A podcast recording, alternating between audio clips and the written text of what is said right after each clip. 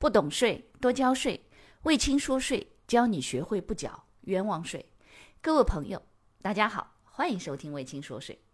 微信公众号、喜马拉雅 FM、知识星球这三个平台统一搜索“魏青说税”，即可收听本节目，并学习与节目内容有关的知识和案例。汪老师，涉及消费税的产品，比如烟酒，在销售过程当中，通常会设立销售公司或者是门市部，将生产环节和销售环节进行分离。在销售给销售公司或者门市部的时候，缴纳消费税，销售环节就不再缴纳消费税了。请问，资源税是不是也是这样的？在资源生产加工后，首次销售给销售公司的时候缴纳资源税，销售公司对外销售的时候就不再缴纳了。是不是有个关联条款？如果销售公司和生产公司是关联企业，则按销售公司对外销售价格计算缴纳资源税。这个关联企业会如何认定？是通过股权关系认定吗？首先，第一个啊。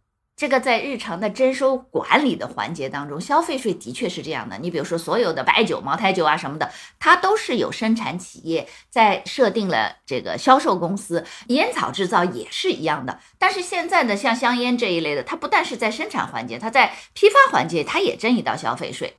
当然，它两个税在征的时候有点不一样。因此呢，对于生产企业。和销售公司，一般情况下，我们现在实物当中看到的都是一个母公司控制了一个生产企业，再控制了个销售公司。因为它销售公司对外在卖的过程当中，它肯定还是有个提价的过程，它对于消费税还是有一定规避的作用的。但是在资源税的征收环节当中，目前没有看到特别限制的要求。但是呢，有一个，就是因为如果你的，因为资源税的这个征收环节是指你在。开采和生产环节，也就是你开采了以后销售和生产了以后销售这两个环节是征收资源税的，批发和贸易的环节是不征收资源税的。因此，从这一点上来讲，的确会有企业说，我把我生产的企业，我卖的时候呢，我就相对价格卖低一点，然后我到呃零售的或者是到批发的这个环节，我的价格再卖高一点。这种情况下来规避资源税。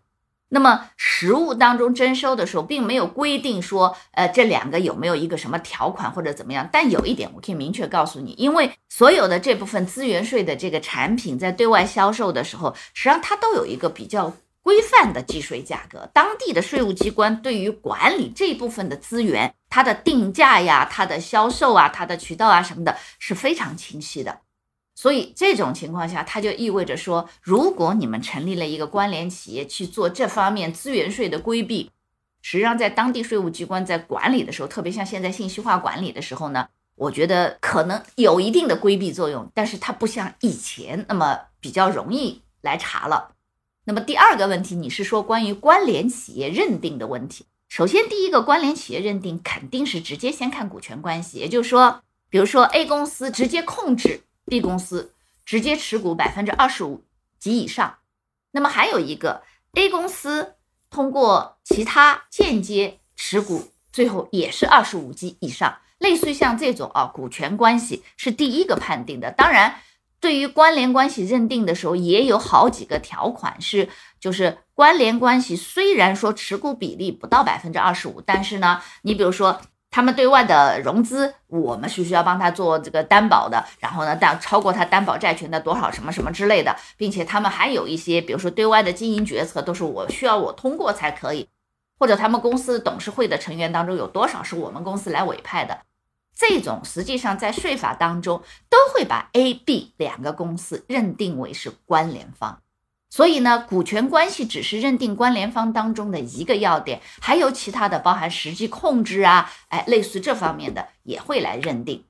所以这个呢，也就意味着，如果涉及到这一部分的话呢，你可能得要比较注意，因为关联关系是做反避税当中非常重要的一个抓手。感谢你的收听，如果觉得我的课程对你有帮助，欢迎给我点个赞，并且呢，把这个课程可以转发给你的。同学呀，朋友啊，同事啊，甚至老板，让更多的人了解和掌握税务的知识。不懂税，一定多交税。所以听卫青说税，不缴冤枉税。